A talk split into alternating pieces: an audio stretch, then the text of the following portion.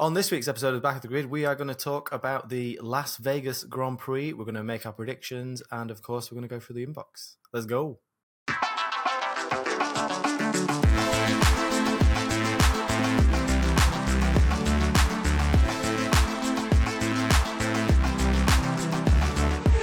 Hello and welcome to another edition of Back of the Grid. I'm your host Stu, and I'm joined as always by Tom Hello. And by Chris. Hello. Humongous delay there for Tom, but um, Yeah, that was a worryingly long we'll delay fix before that Tom in replied. Post, I guess. Welcome to Storm Debi. Oh, is that what this is? Is the storm? The storm is uh, interfering with. I assume so. Signal. We'll, We'll just we will make that excuse. BBC. yeah, as though as though it's some sort of shoddy BBC News interview. We'll just crack on. Um, we are here to talk about the uh, Las Vegas Grand Prix this week. We're going to preview it for you.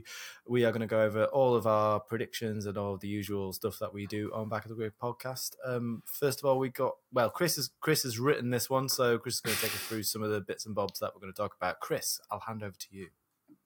There's this is one of the most like we have a lot of race previews where there's not much to talk about about the actual race beforehand, whereas this time there very much is. Um, I don't want to be like too doomsayer about it because if you remember the very first Baku Grand Prix, before it, everyone was like, "This is going to be chaos. There's going to be safety cars every three laps," Mm. and it ended up being a really boring race where Mm. nothing happened. So that still could happen. However, the ingredients are there for this to be a weird, messy weekend. Yeah. So there's some like really cold track temperatures you've got uh, as your first point here. Initially, people were predicting the track temperature could be as low as four degrees C, which is 40 Fahrenheit ish. Um, uh, more, more sort of up to date forecasts have got the ambient temperatures at like eight to 10 degrees. So the track surface will probably be a bit higher than four, but not much. That's still cold. That's still not in the in the window of uh, of these tires.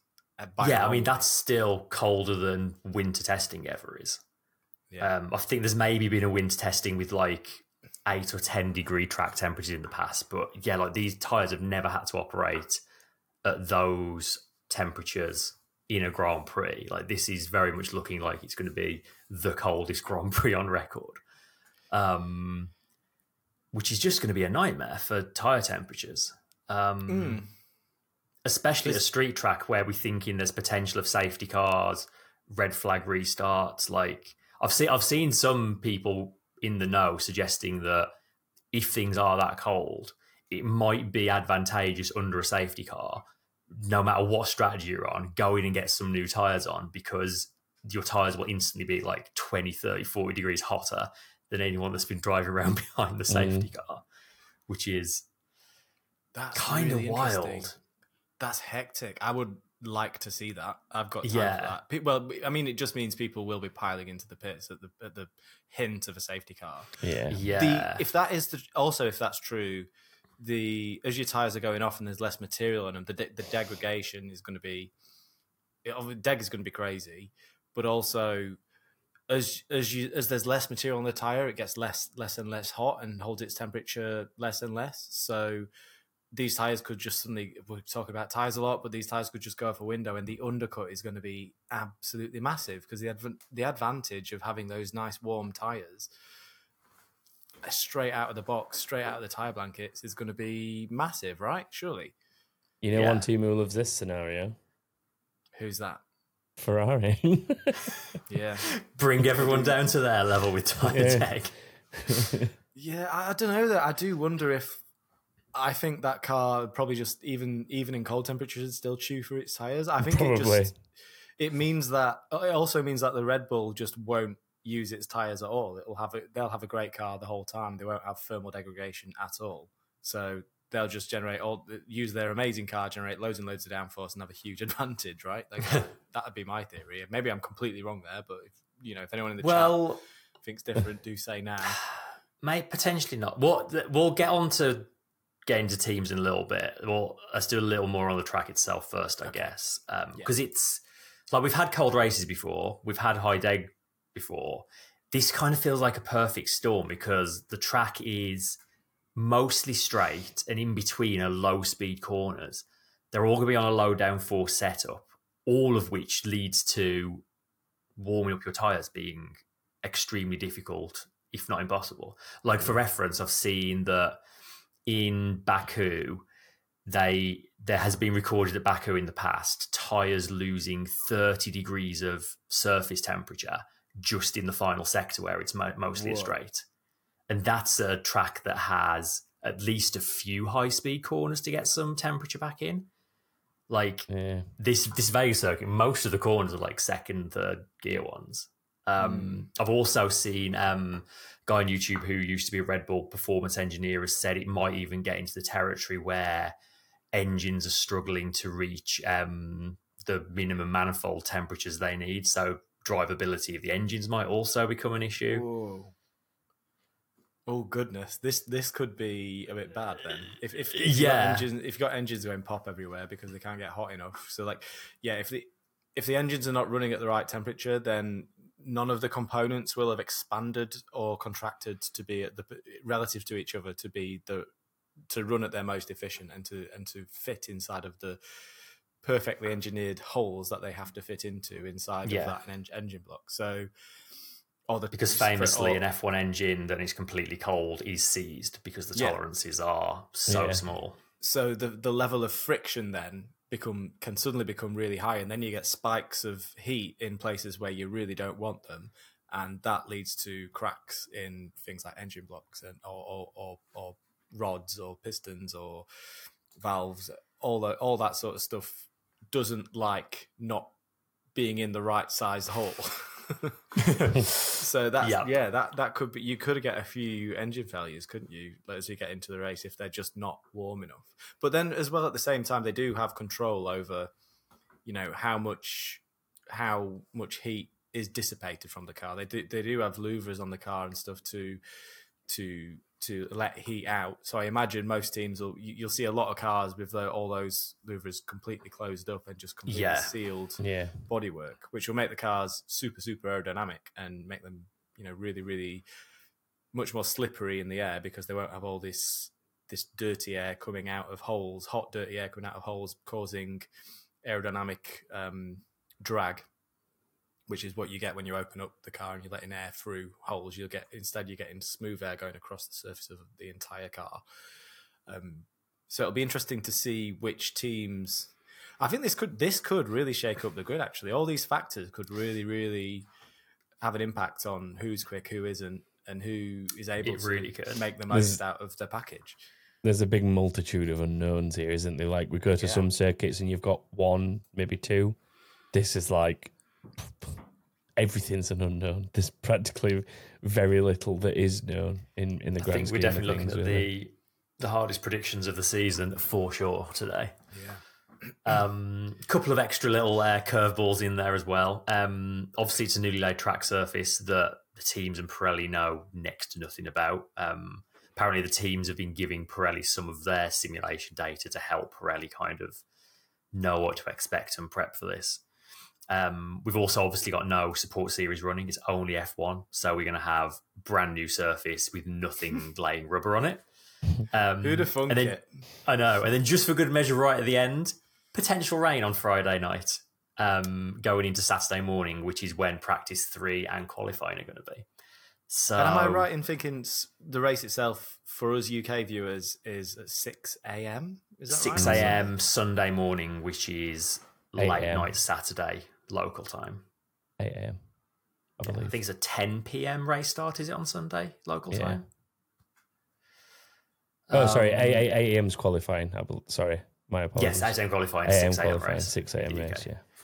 Um, Yeah, yeah, it's all lining up for what could be an interesting and chaotic, chaotic weekend in equal measure, I guess. Um, in in Hmm. terms of what teams are going to struggle and what teams aren't, while I see what you're saying about Red Bull, this is probably also characteristically a Singapore esque track, which was obviously Red Bull's one Achilles heel this season. Um, except well, except Singapore has a lot more braking zones and a lot more ninety degree to a lot more sharp stops and a lot more opportunities. A lot more, a lot more temperature as well. tire temperature. Yeah, yeah. it I mean, does. so Um, maybe the Red Bull disadvantage won't be as pronounced because obviously, yeah, I think although the Red Bull won Monaco and Baku, they were probably their other two weakest circuits this season. Um, I think the bumpiness could be a factor for Red Bull. I think that I think mo- but I think a lot of teams will be raising their ride, ride heights because we've you know, we saw Mercedes last race raise their ride height that little bit too high, and it just took their car, their peaky peaky car, out of its window, and they weren't able to make the most of the updates that they brought that served them so well, albeit invalidly in the USA. So they'll be Mercedes will be nervous coming into this race Yeah. about their ride height. Mhm. Um, Red Bull will obviously, of course, be nervous about it being being a bumpy track, being a street street circuit. Of course, they're going to be, you know, doing a lot of studying, figuring out, you know, just I mean, the key thing is just getting your ride height absolutely spot on. I think at this circuit, for like it is at any circuit, but it becomes such so much more of a factor when there's a lot of bumps involved, just because they're all hyper aware now. We're all hyper aware now of how easy it is to cross this threshold of um, Yeah. of getting the plank wear to getting the plank wear wrong and um, and being disqualified. You know, we've seen it, we've seen it happen. We know it's a thing now. People are going to be much much more careful of it. And again, that is another one of those things that could potentially shake up the order somewhat across across the race weekend. We could see we'll see the we will see the teams that get that right do really really well. We'll see and on the other side of it, we'll see the t- teams that get it wrong either be disqualified for being fast and disqualified, or we'll see them being slow and nowhere. Yeah. I mean, I do worry for Mercedes this weekend. Like, ride height things aside, top, they've not been the fastest in a straight line all season. And this track is going to be very top end um, Yeah. dependent. And also, tyre warm up has not been Mercedes' strong point, And that's going to be vital at this track. So, I think a rough weekend in store for Mercedes, unfortunately. Um, probably good for like Williams and Haas have both had really good top ends this season. So maybe we'll see both of them a bit higher than we'd normally expect. Yeah, I think Williams is a good shout in that regard. Like we've seen, we've seen them run quite well in high speed stuff um, this back end of the season since the upgrade started coming. So I think that's a good one to look out for here. The Mm, nature of this track. I did see as well, Haas, interestingly, are kind of throwing the it's the end of the season, nothing left to lose, let's throw things at the wall approach. And they're actually putting Hulkenberg's car back to the pre update spec as a kind of comparison, which is something we've seen Haas do in the past, isn't it? But Yeah, yeah. They did with um, was it Grosjean and Magnussen, who immediately crashed into each other at Silverstone when they last tried to do that. Yeah. So hopefully they'll avoid each other this time. Um, yeah, interesting approach. Um, Ferrari are a weird one because, as we said, Ferrari generally just chomps its tires, but they are also good at getting their tires up to temperature. So I'm not sure where I land on Ferrari. Like, are they going to get their tires to temperature, be fast, and then immediately fall off a cliff, or will the colder temperatures help them manage that more? I'm not sure. Yeah. Yeah, it's it's such an unknown, isn't it? It's it's a- it's a Yeah. really really really really tricky one to predict. Um, my feeling with Ferrari is, I, I think when there's an unusual for me when there's an unusual tire situation, the teams that tend to do best are the teams that understand their cars the most, which yeah. is why I think Red Bull will be still be in the place where they they'll be quids in for for Hmm. a, for a for a for a good result. Yeah. Um, I think you know they know they know what window they need their car to be in and how it how it responds to ride height change ride height changes and how how it responds to, to different tire situations. I think better than most other teams. They've got the most stable platform of anyone. They're not experimenting, messing around with their formula, trying to you know reinvent the wheel. They've got what they've got. They understand it, and they're the best at getting a tire in a window, which is why we see them, you know, with such great tire wear every every every race, and they're so good in qualifying, so good across the board. With Ferrari, there's there there is the potential that yes, it could benefit them this this temperature situation, but also there is that I mean there, there's myriad factors right in tire wear that it's not just about Yeah. the temperature, it's about the, That's the surface, it's about downforce levels, it's about ride heights, all that kind of stuff. It's about um, how a car turns in, how a car holds on through a corner, um, and for me, Ferrari just don't have a good enough handle on all of that stuff together in unison to for me to really say yes or no they will have an advantage here. I think it's just it's a it's the flip of a coin for me. Like I really don't know. Yeah. I mean, I also feel like there's potential for this to end up being like a three stop race, which sadly for Ferrari just gives them more opportunities to Yeah. get strategy wrong or mess up pit Yeah. stops. Yeah, but I don't mind. I don't mind a free stop race. I'd be very happy with. a Oh, I think that'd be race.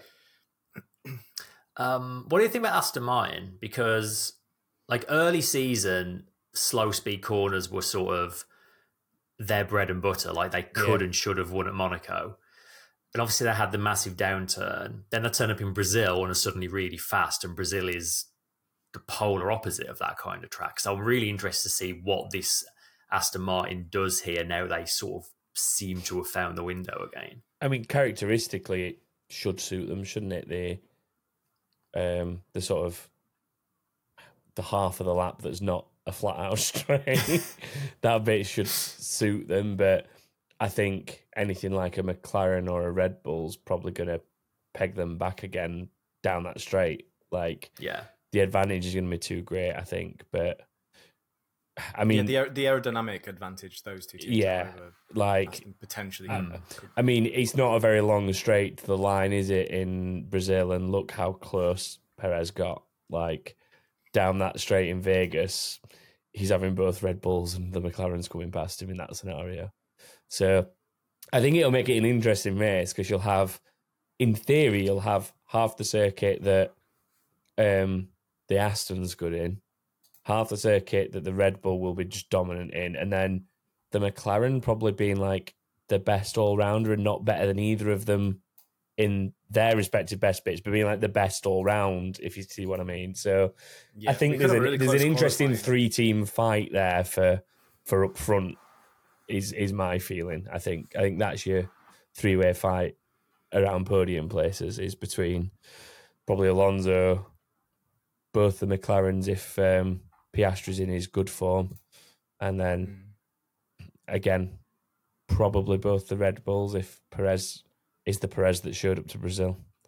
I would say. Who do you? Uh, let's just um, let's do a couple of like emergency questions here. Um, Yeah. do you think it will be good? I'm I'm reserving judgment there. Like I don't think it's going to be as catastrophic as a lot of people do mongering have been saying. Um, but I'm also not going into it expecting this massive spectacle that FOM and everybody to do with the publicity is trying to put on it. I'm just going yeah. middle of the road. It'll probably be a fine race and like sort of hopefully at least prove why it can have the potential of being a consistent event on the calendar. I mean, he's got a 10 year deal or whatever it is, so he's going to be a consistent race on the calendar, but like sort of prove that it's worth having it. A little bit like, I guess, how, you know, even though the first Baku wasn't great, most of them since have been pretty entertaining races. And you sort of, you don't question why Baku's on the calendar anymore when it comes to being no, yeah, a street circuit. and I think that we're probably going to end up in that scenario with Vegas. Like this one might be a bit ooh, up in the air while they get their head around temperatures, new surfaces, new track, all that kind of find their stuff. feet. Yeah, Yeah, and then sort of going forward seasons after that, providing they understand the feedback from those this event and deal with it correctly, then the future ones should be okay. Like, I mean, we moved when Baku was, for example, for reasons to do with like temperatures and stuff like that and Yeah. issues. So maybe it needs to be a different time of day. I mean, I know they want it under the lights, but realistically, if that's going to lead to worse racing, why would you do that? Like, or a different time of year where it's not as cold at night. I, like, as long as they learn from it, even if it's not the most brilliant spectacle in the world in terms of the race, I mean, I'm sure it'll look amazing, But the race, if it's not up to par and they do things about it, I've got less of a problem. So very, very much down the middle. I mean, I'm like I say, I'm confident it'll look awesome. Got no doubts I think there. as a visual, Yeah. the Yeah. shots will look rad. Yeah, yeah. It, it, it's provided we don't get too much tree cam. I think it'll look absolutely. Oh no, we're gonna get casino cam, aren't You'll we? not, Yeah, you'll not we'll get any tree cam, cam because they took all the trees out to build the circuit. Yeah, that's true. Li- literally, they have. Oh, so That's a shame. Um, yeah. I like Yeah. trees. Um, I'm of I'm of a similar thought. I think I think after all this like doom mongering, I think we are going to get maybe a bit of a Baku thing where the race ends up being a bit of a damp squib. Um, I do have a feeling the first session on Friday is going to look a bit like was it 2020 or 2021 when they went back to Istanbul and the track hadn't been used in years Yeah, and they were yeah. slip sliding all over the place. I can see them maybe looking a little bit silly on that first Friday. this time with walls. yeah, exactly. What's the worst that could happen? Send out the rental cars again. depends. It really depends on who's resurfaced those roads and what brief they've been given. To be brutally honest with you, because if they've resurfaced it, like resurfaced it to just generic US road standard, they might as well have not bothered. God They need to have all. like been putting something down that's good for racing as well as just gentle street use, like some sort of hybrid. From what I have read, the it's kind of an in between sort of surface they've gone Okay, for. It's so that- not. It's not a standard American road surface, and it's not a Yeah. full on racetrack surface. It's kind of somewhere in the middle. and that's fine because that that's that I think is the. I'm not expecting them to lay down like the same asphalt that you'd get at a professional full grade, full time, permanent So it circuit. wouldn't. I don't think it'd be durable enough anyway. for, uh, exactly, like it, it's not it's not kind of practical for yeah. yeah, everyday use, but if it's something that can kind of work with both jobs, that's that's okay. As long as it's just not putting generic asphalt down that they'd put down when they fill the potholes, that's fine. I mean they're going to be the best roads in Vegas by a country mile after they've gone. There's that. that at least. Yeah. They so what do I think? I think I think yeah, I think you're both right. I think I, you know, it's hard to tell whether it'll be good or not, I suppose. It was a bit of an unfair question to ask. But um I think visually, yeah, I think visually it will look absolutely epic. I think the fact that it's under the lights, the fact that you've got the cars going around and the bright neon sort of circus of uh, of Las Vegas all around it, I think is going to look absolutely sick. Provided we get some decent shots of it and they set the cameras up well. Um, Yeah. I hope there are no t. I hope there aren't too many teething troubles for a foreman for the team because you know the last few years they've not been great at um, sort of you know we've seen all season like the odd little silly broadcast issue and stuff like that. That think things that sh- I think just shouldn't be happening at this level of you know world sport broadcast global sports broadcasting should not have some of the errors in it that I think that Formula One does, and I think Yeah. it's full of potential for there to be absolutely loads of them. Um, just the difficulties in setting up a whole, you know, a whole new, Yeah. a whole new circuit they've never been to before in a city. It's, it's a very, very complex operation, admittedly, but they do it enough. They do, you know, if they can do it in Monaco, there's a lot less space in Monaco than there is in Vegas. Yeah. um, Yeah. Should be all right. But And at the very least, I've got a bespoke pit building and pit lane for this race, which you can't say for most street circuits. So Yeah, yeah. that Here's- helps. Here's an interesting one for you. Just while we're on the topic of things to kind of look out for and thoughts about it. What are your Go. thoughts on the pit exit? need I think get it's gonna cause map up for trouble. It's a little, it's a little sketchy looking. I saw what I thought was an accurate description, which was this is very um, South Korea esque. Uh, the, s- I- was it, it was Seoul, wasn't it? The? Yeah, I don't ve- think it's quite that bad. So I, I've I've driven a few laps of the circuit um, on the F1 game to get a feel for it. I don't. The normal racing line around turn one doesn't really intersect with the pit exit. Nah, yeah, I think you're fine. there. But I think as soon as if you if turn one ends up being an overtaking point, I think as soon as you start getting people going side by side through turn one, then there is potential that someone's Mm. going to drift across into the pit exit as they're going side by side. Um, the pe- people leaving the pits are going to have to be very on top of anyone coming round. I think. Um, Yeah, you'd I you'd wonder if- expect if, anyone sensible set up things like um, the light board points and stuff. Yeah. you would have Yeah. thought they've stuck something on the inside of that corner so that anyone coming out of the pit can get a very clear blue flag flash. There normally is. someone. So I Well, would in expect Monaco- there to be at least something like that. in Monaco down the down the start finish straight, they have the arrows pointing down. Yeah. so you can Yeah, get out of the true, way. There's someone coming true. out the pit. So they Yeah, so something adopt similar to that. like that. Yeah, yeah. Yeah. Yeah. yeah. Yeah, but I don't, I don't, I don't think it'd be too much of an issue to be honest. I think that by the time you've gotten around that, you probably your apex is sort of quite, quite early on in that corner, so you're probably running well wide. And I- then I've- back I feel like- for- generally, yeah, you you sort of you're going wide in that corner, but it it really depends on if they're capable of holding a battle through it. Like Chris says, I think that the combination of two cars having a battle through the exit of turn one, and then somebody like entering that from the pits, like you're just gonna get like a wild Magnussen has appeared kind of scenario, Yeah, and he's just gonna throw himself into this battle. in its confusion. Yeah, Um, yeah. Are we? I'm, I'm gonna have to give it. I'm gonna have to give it, have a go on it on Chris's Formula One when I next see it, when I'm next over at yours, Chris. Yeah, definitely. Um, Um, in VR as well now, I have that capability, which is very exciting. Oh wow, VR VR F1. Oh wow. So All you my can you can experience the pit exit first person. Um, I do think as well. I talk about this as an event. I I think just the presentation of it all is going to be mad. I think if if you thought Miami Mm. was bad, this is going to be on another level. I'm a Like, bit. Yeah, that does concern me. it's good. I think it's going to be very. um, how do you do, fellow kids? In its desperately trying to be cool.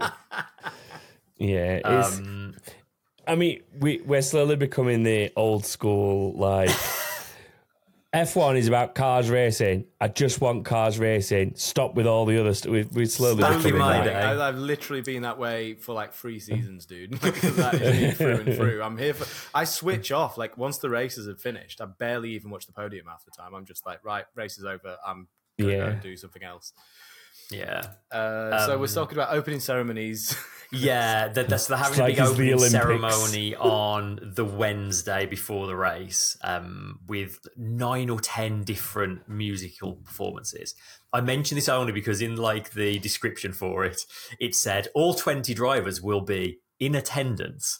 Which, if that doesn't say they will be there because they are told to be there, I don't Yeah. know what does. I think they'll be in attendance for the smallest amount of time they can get away with being. Yeah. All, all 10, be well. 20 drivers will be made to attend. Do you want to know who's performing on Wednesday? yes, please. Why not? We're here now. Let's play how many of them have you even heard of? This, this is where we show how old we really are. Uh, we've got Andra Day, No, No, not not one for me. Bishop Briggs, I know that one. I know that one. J Balvin, Nope. No. John Legend, heard of him? Yeah. Yeah, heard of. Journey, definitely heard of them. Oh, I may have heard of that one. and Stu's back on board. Um, Keith Urban, which is a name I'm heard of. aware of. Don't know that one. Um, Steve Aoki, who I only Yeah, know from I watching Steve. um, Um, the oh, what's his name? David Chang on uh, his food show on Netflix. Uh, Tiesto, Blast from the we Past. know Yeah. Tiesto. Know of. Uh, Thirty Seconds to Mars, because of course. Vegas, right? Um, yeah, Will I Am, I know that guy. um, William. William, and then Yeah. because it's Vegas, bit of Blue Man Group, bit of Cirque du Soleil. Wow. Yeah, it's going to be bizarre. It's going to be Two such a bizarre. man. I mean, that's why the ticket's so expensive. Yeah. I mean, imagine going to say each one of those individually. It costs you a lot more than a Formula One. Well, that's ticket. true, yeah. Although if there's 10 of 10, 9 or 10 of them, you're going to get about like six minutes each, I imagine. Yeah, Yeah, it it's- must it's must really be quite more, short. More performances sets. than Glastonbury. Yeah. Um, wow. Well, there Should you we go. talk about a few more actual on track things? Yeah, we really should. Yeah, we've got some storylines to get through. So maybe I think we can should do like storyliney things. Yeah.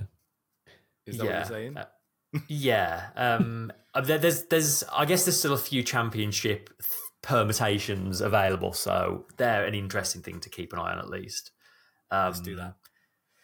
The P2 in the drivers is all but over now. I think it's a 32 gap, 32 point gap between Hamilton and Perez. Um, I feel like I can potentially see Perez maybe even not increasing his points total in the last two races.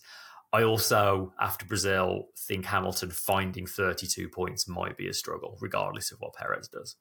Yeah. Um, I think that's as good as over, unfortunately. Yeah. Um, more interestingly, fourth, fifth, and sixth, which is Alonso, Norris, and Sainz, is only six points between all three of them. Um, so that's quite spicy. That is a really spicy battle. Three three lead drivers in three different teams. That well, Yeah. Can you call Sainz a lead driver? I think you can. I mean, he is Champ- the top place championship Ferrari wise. driver in. Yeah, Yeah. Yeah, yeah. yeah. Okay. Let's let's. stick with it. Um, Ferrari still only twenty points behind Mercedes for second. That that's there for the taking, I think. Um, mm, it's going to be close. It'll be difficult, but it's possible. Yeah. I think Ferrari generally are looking better than Mercedes at the moment. Right now, Um, yeah. ten If- points but, a race you know, for the I think two it's one of races. those where it, it, the remaining two races, either of those two teams can get it right or wrong. Is the thing. Like Yeah. you know, There's it could go either way. them for me. both. Um, after McLaren overtook Aston Martin, uh, Aston actually closed that gap a little bit in Brazil. Um, in the fight for fourth, that's 21 points between them now. Um, my money would still be on McLaren for that, but again, going into an unknown like this, you never know. Hmm, Yeah. Interesting. And then the final bit here. Final one, which I still think is the most interesting battle left, which is the last four places in the constructors. Um, You, currently, you, you Williams. need to start directing the races. You, you need to start. we spend more time Yes, looking at interesting Logan battle we never see. when we should be looking at like a race for the lead, and instead we're watching Logan Sargeant battle for 13. No, I love it. I love that bottom place battle. Um, so Williams, AlphaTauri, Alfa Romeo, and Haas is the order at the moment 28, 21, 16, and 12 points, respectively. Um, so, yeah, that's a really interesting one to keep an eye on. Yeah. Hmm. Interesting. I think the all mo- that said, The most Go on. interesting bit of that, I think, specifically, is probably Williams versus Alpha Tauri because Williams sort of started to look good, but these last couple of races, Alpha Tauri have really pulled it out. Like both Tsunoda and Ricciardo getting Yeah.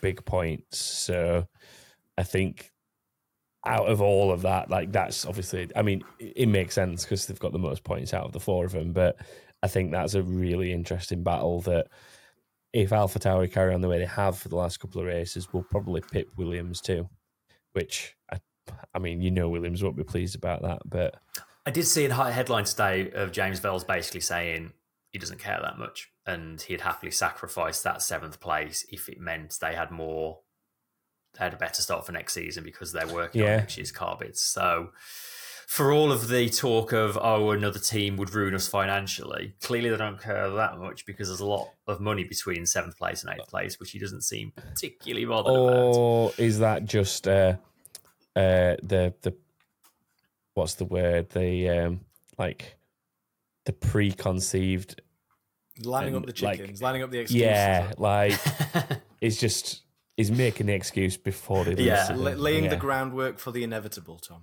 Yeah. Yeah. thanks thanks Uh, for yeah, helping me find a turn of phrase that fit what I was trying to convey. I'm glad I'm glad someone in this world understands what I'm thinking Stu when I try and spew brain thoughts into word Yeah. speak yeah, we lost we lost seventh, but we weren't even trying, so it's like, well. Mine English not so great too. Um, Right. Should we try and turn all of that into predictions? Yeah. We can try. Okay. Right.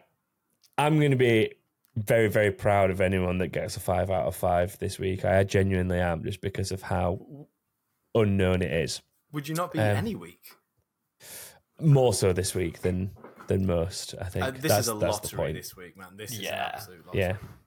So if you want your opportunity of getting that five out of five and earning my hard earned recognition for getting it right, uh, you can head to backofthegrid.com where you'll find all the details of how to sign up and join in with this. But you'll get to listen to us three make a fool of ourselves doing these predictions right now and then know what not to pick, probably, more than likely. um, so let's start with fastest qualifier. Uh, Chris, where are you going to go for this one? Charles Leclerc. Hmm, interesting. Chuck McClurk. That Stu. Oh, go on, Chris. Did you have something to say I'm, I'm your banking choice? on that Ferrari tyre warm up. Um, Yeah. Chuck's got a good qualifying record. At, well, in general, I mean, he's had some big I'm gonna go- performances this season. I'm gonna go Sainz because Sainz was quick in Singapore. He was my second choice. Okay. And I'm going to go Norris Hmm. just because I was going to go Sainz, but I want to be a bit different. So that's my But the- backup the- choice. Also, there is like merit to the Red Bull being nowhere argument after Singapore as well, isn't there? If the if if we're Oh, yeah. If It we're could happen. Singapore is like the closest to this, even though tire temperatures are going to be a massive factor, then Yeah. Yeah, I think, I think you- the if you- tire temperatures are the thing that's going to bring everyone back towards Red Bull if Red Bull don't get this right. Yeah. Yeah. But if you Definitely. pick previous races, this track is most similar to it is the tracks that Red Bull have been weakest at this season. So there's Yeah. definitely there's logic there. Yeah. Um, Stu, how about you for a winner? I'm going to go Norris for the win. Ooh.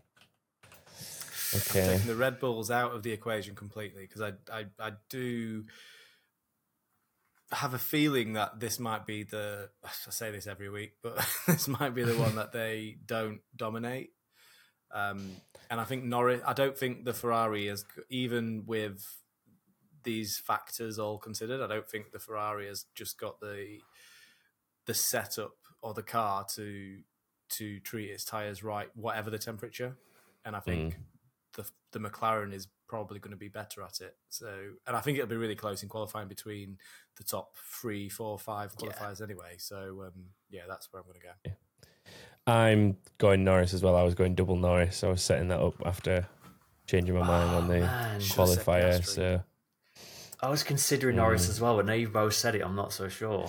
well, all we know is if it's a Charles Leclerc podium, uh, sorry, podium pole position, it's generally not a Charles Leclerc win. So we It's know you're not going Max there. yeah. So are you going with the true to form Max win, or are you going with somebody I else? I think I am. If it, Okay. partially because whenever Leclerc's on pole, Verstappen wins, and also partially because Whenever we'll, After whenever all of the Leclerc's hy- on pole, Leclerc doesn't win. Like, that's- yeah, Yeah. af- and after all of the hype and build up for this, I think Verstappen winning is the most boring option, and I've got a feeling that's going to happen. So I mean, to be fair, we've had a couple of races like this this season, haven't we? Where teams have been very close to him and, and actually beaten them in qualifying, but then race trim comes around and they're just like, even if it's only 10, 15 seconds up the road, they're, he's far enough up the road for it to be comfortable for the Yeah, most well, part. usually so- they've got a couple of attempts on everyone in race trim, so Yeah. I don't see that being any different. Exactly. They've, they've got enough there that they know that they can qualify in a much more race preferred setup, is the thing, Um, isn't it? Yeah, I must rephrase that. They usually gain a couple of attempts in race pace over their um, Yeah. over their qualifying sort of over what you'd expect other They, teams to they gain. set up for race essentially, don't they? Like, like I was just saying there, Yeah. like it's it's about they can take the compromise of a race heavy setup because they know that he's quick and the car's quick, and in combination, those first two rows is enough for him to comfortably win. win a race usually Yeah. because if they set up right. Anyway, first DNF. I'll go first on this one. Um, oh, I mean, I feel like it could genuinely be anyone this week, but uh, because it went the way it did in recent races, I'm going to go like a home soil kind of thing, and I'm going to say Logan Sargeant. It's probably the most likely one, I think, but um, I'm going to go Perez. Okay, and Chris. um, you've got to be looking. gets around the grid to the start line. I'm going to say Magnussen. Oh, Partially because he's on a rough run, and partially because it's he drives for an American team, supposedly. I mean, I went for Magnussen for three in a row last week, and it was pretty close. it was very close. So this would almost have made it four out of. Well, I mean, it'd be four out of four DNFs, wouldn't it? And almost four out of four first DNFs. So it's not a bad shout, to be fair. Um, I'm going to throw you straight on, into the deep end on number of finishes, Chris. Where are you going with that? Wow, that's tough. Um, sixteen. Stu? 14, please. Oof. I was I was going to go low, but not quite that low. So I'm going 15 in between the pair of you. So that's that one. And then That's good. So when it comes to random driver, because we have more races than we do drivers, even with driver changes through the season, it's worked out that we've used everybody. So my understanding is Chris has put everybody from the grid back in the pot. Everyone's back in the pot. Could be And anyone then, literally. Could literally be anyone. For a second time this season, it is Nico Hulkenberg. Hulkenberg. Oh, that's oh jeez. Um, is it Hulkenberg's car that's going back to the old spec? It is. Eleventh, done. You think so? You think they're going to improve? Do you with the old cat? No, I just think he's going to be able to stay around long enough in the in the fight with the old car, not be one of the DNFs, and the likes of um, I don't know Sargeant if he finishes, and like He's not being interfered with. Is what the Alfa saying. Romeos, yeah, like people like that, they're going to finish behind him essentially. I mean, this could this could easily become just a survival race where, like, if you Yeah. make the finish line, you've got a good chance at some point. Yeah. So I think so. um, I'm going to go Hulkenberg, Hulkenberg, Hulkenberg. Um, I'm going to say 12th. Twelfth. See, yeah, that's It's a I- tricky one. It is a tricky It's one. not. That's not that high though, considering you've only got fourteen finishes. It's it's yeah, I think he'll similar finish. logic to mine of yeah, he'll finish, but it'll be towards the end of the finishes. I, I I can actually see Hulkenberg making it to Q three again this week, and then in true Haas style, just fading Going backwards. backwards, yeah. I'll go one lower and say thirteenth. Okay, Wow, that's very unified. Some very Mm. unified predictions there. yeah. That's quite good. Um, shall I? Oh, it's better play a track for. Oh no, we've got a whole nother bit to do before we move on to inbox. I'm just trying to rush us through. Come on, let's, let's, Why? What's the other bit we've got to do before Got to inbox? You've Tell got to tell everyone people I where can go they to can- backthegrid.com where they can Oh, I did it before. If they didn't hear All it right. first time, they're not getting it this time, are they? Backofthegrid.com. Time for inbox. is. Keep it saying now. But stay, but stay out. Hey man. I will take the first one in this very casual episode of Back of the Grid. Um, It's Vegas, baby. it's from Snook Darren, who I can only imagine plays a lot of snooker. Um, he says, can you guys talk about the Vegas track a bit more in a bit more detail? Because I keep looking at it and I really am not convinced that it's going to be a good racetrack. It is a bit bland, which wor- worries me. Um, I think it looks like a Moomin. That's my input. It does look like a Moomin. I yeah, don't know what a Moomin Moomin or is. Google or- Moomins. little pet pig.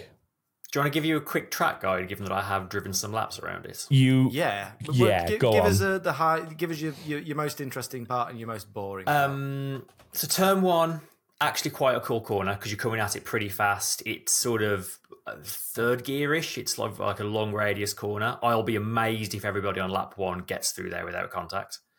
Um, then cou- couple of boring corners, pretty long back DRS straight, nasty 90 degree right. That's where you get to where the big giant sphere is, and there's a, a really long left hander, which turns into a left right chicane. Um, oh yeah, it's completely it all looks the same you have to pick your braking point before you can even see the chicane it's horrible i hate that wow, corner. and you're turning as well. You're, Yeah. you're, is really really difficult corner how similar is that corner to the Sochi long left-hander in terms of um it's nowhere near as stuff. long and it's a tighter radius um Okay. and the corner comes up much quicker than you expect so nothing um, like then? yeah boring fiddly bit with that chicane um the the sort of second half of sector three is quite interesting it's sort of a couple of flat sweepers um and you have to sort of come you're almost starting your braking for um the last corner before turn 12 like as you first see it's quite a tricky braking point and a really important one which then takes you on to the back straight uh, where you can just switch your brain off for like 30 seconds um actually you joked earlier tom about this track being like half the strip. I think I read that that back straight is literally a third of the track. Is just driving down the strip go. flat I wasn't wasn't far off then.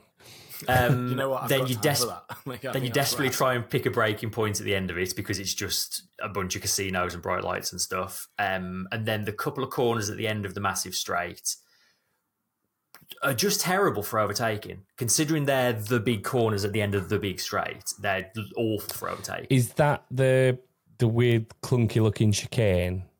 Yeah, it's like a left, right, left um, that really Yeah. tightens up. It's pretty horrible. Um, although I suspect all the overtaking will have been done a long time before that, uh, in the middle of the DRS straight, given the length of it. Can I ask a question based on I've not really planned this down in my head in terms of I don't even know where the sphere is. So, which way up or down the strip are, you, are they driving? I've not even Um, worked that out yet. It is. Go- oh God.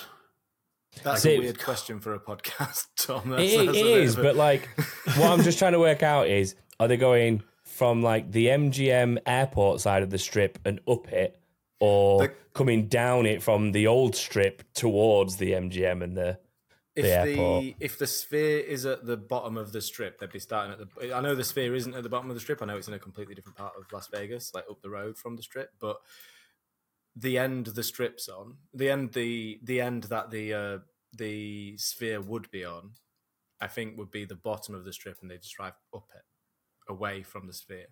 Yeah, that's right. So they drive, yeah. So they're driving like towards Bella- like Bellagio and stuff, and then turning round the back of it. I, I'm guessing. I guess so. I've never been to Vegas, so. Chris has. Chris should know. Yeah, it's it's yeah, it's from the. It's just because of the curve like, in it. frantically searching on Google Maps It's now. the only the only reason I answer ask this question is because of the curve in it. You've got like turn 13, and I use air quotes Yeah, because it is not Oh, a turn. I hate that they do that. Why do they Um, do that? and I'm just trying to work out where on the strip I remember there being like a bend like that. For context, in my own head of trying to picture like where it where it fits, I because the sphere's exactly. too new for me. From like it's it's recent, isn't it? Like I've not been in post-COVID Wow. Oh, man, world. Someone sent a picture of it. The thing just looks insane to me. The I'm sphere is excited to see what they do with the sphere. Yeah, I am too. I, I hopefully they've put some money into it and they've got something really special planned for it. I Have hope it's you? not Um, just um, you know, uh, just a just a flat graphic or whatever. I, I, I really hope. hope. I I put- I put doubt it cool. with the high. No, I think made they're it going do some cool helmet. stuff with it. Yeah. Um, Have you seen the meme that someone, or whatever you want to call it, this one made of the um, the Horner and Toto argument about the well, maybe you should just fix your car then, or whatever, being like beamed Oh, on yeah. the sphere. It looks hilarious. Like if you, have, I mean, if you haven't seen it, I don't know how you're going to see it without trying to Google that, but it's hilarious. Um, I figured it out, Tom. It's going from the sort of Caesar's Palace end of the strip, um, up towards the like Luxor Mandalay Bay's end of it, if that makes sense. It's going north. They go north to south. okay, so they're coming down it, as I would say. Yeah, I'm just describing a map now. This is a bad Yeah. podcast. No, Um, that's fine. I'm so coming glad, down so glad we cleared that up. Shall we do the next question, please? It's important Yeah, information. We next were one. asked. Um, I've sort of just gathered a few Vegasy related questions together in one here. Um, Charlie Brigden asks if we're going to be watching live at 6 a.m. or catching up later. I'll be getting up for it. Mm, I mean, generally I'm up at that time. Yeah. Is whether I'm up at that time to watch it like on the dot live or whether I'm watching on a 20 minute delay or something. We'll see. yes.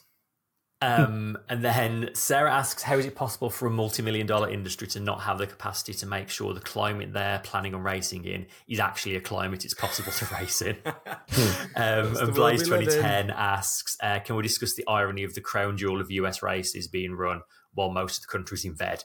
How is this supposed to increase US viewership, especially considering sunsets at 4.30 and I could easily run it at 8 p.m.? Yeah, so I had this exact conversation in, with the Discord earlier. We were just debating things whilst everyone was getting set up, and that I just I don't get how they're like we need to promote more races in America for the American people, and then they put it on at a time that ninety nine percent of the US population is generally going to be asleep. It's a weird 10 choice. p.m.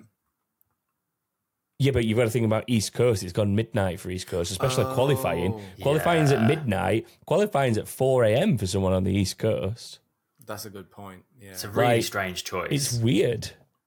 it almost smacks of the arrogance of like, oh, we're F1 in Vegas. People will watch you whatever time we put it we on. can do what Like, we want. Yeah, yeah. No, I mean- I'm not sure that's the case. The point of like when sunset is in that part of the world at this time of year is enough for me to say it's just a ridiculous oversight. Probably would have helped with track temperatures as well, to be honest, because not long after sunset and so on, there's still going to be more residual heat in the surface to at least make things Yeah. easier for longer. I wonder if they were worried about track evolution. I wonder if they were worried about it cooling down so much that it'd be Mm, difficult maybe. for them to find a setup Maybe. So it's at least consistent. chaos. Um, maybe they Uh, were the looking f- for consistency. Yeah, but I think, Stu, I- I you're giving agree him too much credit there. Yeah, you're giving him too As much credit saying- there. And the reason I say that is because they didn't even know what the track temperature was going to be when they decided this. So far too much just- credit given. I've just made their excuse for them, and if any of them are listening, if you make that excuse, I'm gonna know. We're all gonna know exactly where you got it from. exactly. Exactly. Uh, next Yeah, one. the fact they seem to have been surprised by the fact that it's going to be cold. yeah, who'd have thought it'd be Speaks cold at the, in the night time in the northern hemisphere in November? Weird, right? Who knew? Yeah. Shall I read the next one? Have we Yeah, finished yeah. with those ones? Uh, Eugene Risto says Alonso has finished on the podium in Brazil on three separate decades. Uh, anyone achieve this feat across the same length of time at the same track? I don't think anyone's raced for three decades, have they, other than Alonso? I mean, mm, maybe just about, I guess. Yeah, there's a difference between raced for three decades and raced in three decades. Yeah, true. Very true. Um, I know of two drivers who have Go. uh, one one current, one recent. Um, the current one is Lewis Hamilton. Um, yeah. because he's raced in the the noughts, the tens, and the twenties. Um, and I think he's only at multiple tracks. Certainly Silverstone, um, but I'm sure there's a lot more given his podium record. Um, and the other one is Vettel, um, because he got that third place in Turkey in 2020, um, and he also got a podium in Turkey. Um, in like 2009 and then at some point in the 10s so he just creeps into Wow, the two there you decades either side of the 2010s i'm sure there's There you probably more going back through history but that's There that's the be. first two i thought of and looked up Um, I can't think of any more, so I think maybe we go on to the next question. Yeah. Yeah, everyone happy with yeah that? go for it Um, Wesley says, "Hey man, it's been made pretty clear at this point most, if not all, of the teams at the bottom half of the standings are looking towards next year's car design. That said, there is some good competition for points down there. What team, if any of them, might pull a little something extra out to try and gain a place?" so i read something interesting about AlphaTauri since singapore which is i would say about when their upturn in form started apparently they've been using uh, red bull rear suspension Oh. Who knew? yeah Well, now we Um, know. and they also have a new floor coming in Abu Dhabi, um, which basically is going to be next year's floor. They're going to start testing at Abu Dhabi. Um, so yeah, it seems like of the four teams towards the bottom, they're definitely the ones that have really, and I guess that kind of fits into their philosophy change we spoke about for next season because they're basically going to be taking as many bits from Red Bull as they possibly can next season, Yeah. which I think is going to upset a lot of teams. Yeah, I think the real thing that it shows you is that, you know, it is all about this formula. The aero, the, the underfloor aero is only half of the equation. It's Yeah. all about suspension and giving the car a really, really stable platform to be able to make that suspend make that aero work. If you can keep your car from if you can keep the front of the car from diving and the rear of the car from lifting under braking, you have got a lovely, lovely, stable platform to keep your car uh, roughly the right ride height throughout the range of forces applied to the car, and therefore it will generate consistent downforce. Therefore, the driver will be able to have a lot of faith in it going in and out of corners, and they'll be, they'll be able to use it and go fast. And I think that's the difference between the Red Bull and most of the cars. I've been saying it's been suspension for a long, long time, and I've, mm-hmm. as this as time goes on, it just proves itself again and again and again for me. I do think to get way ahead of where we are at this point in time, I think one of the big stories of next year is going to be a lot of teams complaining about the Red Bull AlphaTauri relationship because I can see them making a pretty big jump up the grid if they're going to be taking lots of parts from the Red Bull team. Yeah, Um, yeah. obviously, I mean- naturally. if they, if they don't, there's there's some serious problems. at I think- AlphaTauri if they I mean, don't. we saw what happened with the the pink Mercedes. Like Yeah. that was that was just them buying a few bits and copying the rest, and that was bad enough. So if they're literally just having off the shelf bits, I think if if it's going to be allowed, I think you have to have something in place that basically anybody could request to buy that component at that price. That's a good idea. Like Ooh, so, idea. because then then at least if they are going to sell them to Alpha Tauri for a fixed price, anyone can go buy that. The same the same way that the engines are like that. Like you have to provide a consumer unit for non-manufacturer teams, and you have to sell it to the same price for everyone. If you're selling a component to another team on the grid, regardless of your relationship with them, I think that if we're getting to that point, then maybe that's that's how that should be.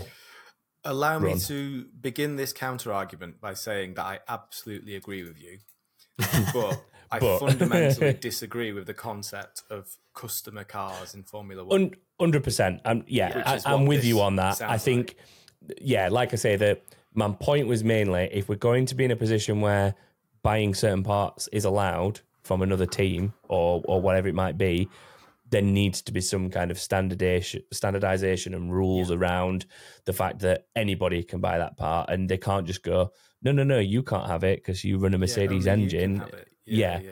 or or you can have it, but you've got to pay more than that team. Like we no, I think it needs to be the same as the engine Yeah. rules and the regulations that are in place to do with selling those, if it's going to be a thing.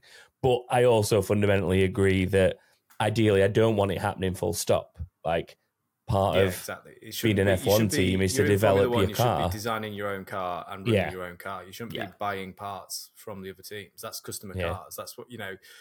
And we know from past experience that customer, if you've watched Formula One for long enough, back in the days when there were customer cars, those customer cars never could hold a candle to yeah, the the manufacturer cars. They, Yeah, it was 'cause they just never got- going to happen. They never got the development. They never got the best bits. So they were all they would always be fundamentally a step behind those cars because they would never have the latest components, and that's Yeah. just the way it goes. So, and that is why we don't have customer cars in Formula One. And this, to me, and it, it felt like it back when when um when uh the pink Mercedes was around. It felt wrong then, and Mhm. it feels wrong now with AlphaTauri doing the Mm. same thing with Red Bull. I think it's Yeah. I think it's out of order. I also find it just such a peak F1 thing for what they're doing is completely within the rules, and all of the teams signed up to those rules, and no one even thinks about Yeah. it. And the second a team gets an advantage, everyone's like, "Hang on, you can't do that! yeah. How dare you? I love the dare you. dramatic like zoom into Chris's face there. How dare you utilize the rules that we all signed up for to gain an advantage? That's not F1. It's a very sporting of you." Doesn't sound like F1 at all. Well, I think I think that's a good place to leave it, guys. So, um, thank you all for joining us on the Discord and on YouTube and on on everywhere else where wherever you might be listening. Um, we will be back on Monday with uh, sorry on Tuesday with a oh, well we will be back next time after the Grand Prix to review the Las Vegas. It's, it's actually the USA Grand Prix, but um, Is it? yeah, I think it's it's in the It's like US USA brackets, the USA Las Grand Vegas Prix or something. in Las Vegas. Fair. Um, but it's the Las Vegas Grand Prix. That's what we're all going to Yeah. call it, isn't it? Um, so we'll be back to review it next week, and um, yeah, hopefully you'll join us. Thank you so much for joining us. We'll see you then. Don't forget to hit that subscribe button. Bye. Goodbye. Bye, everyone.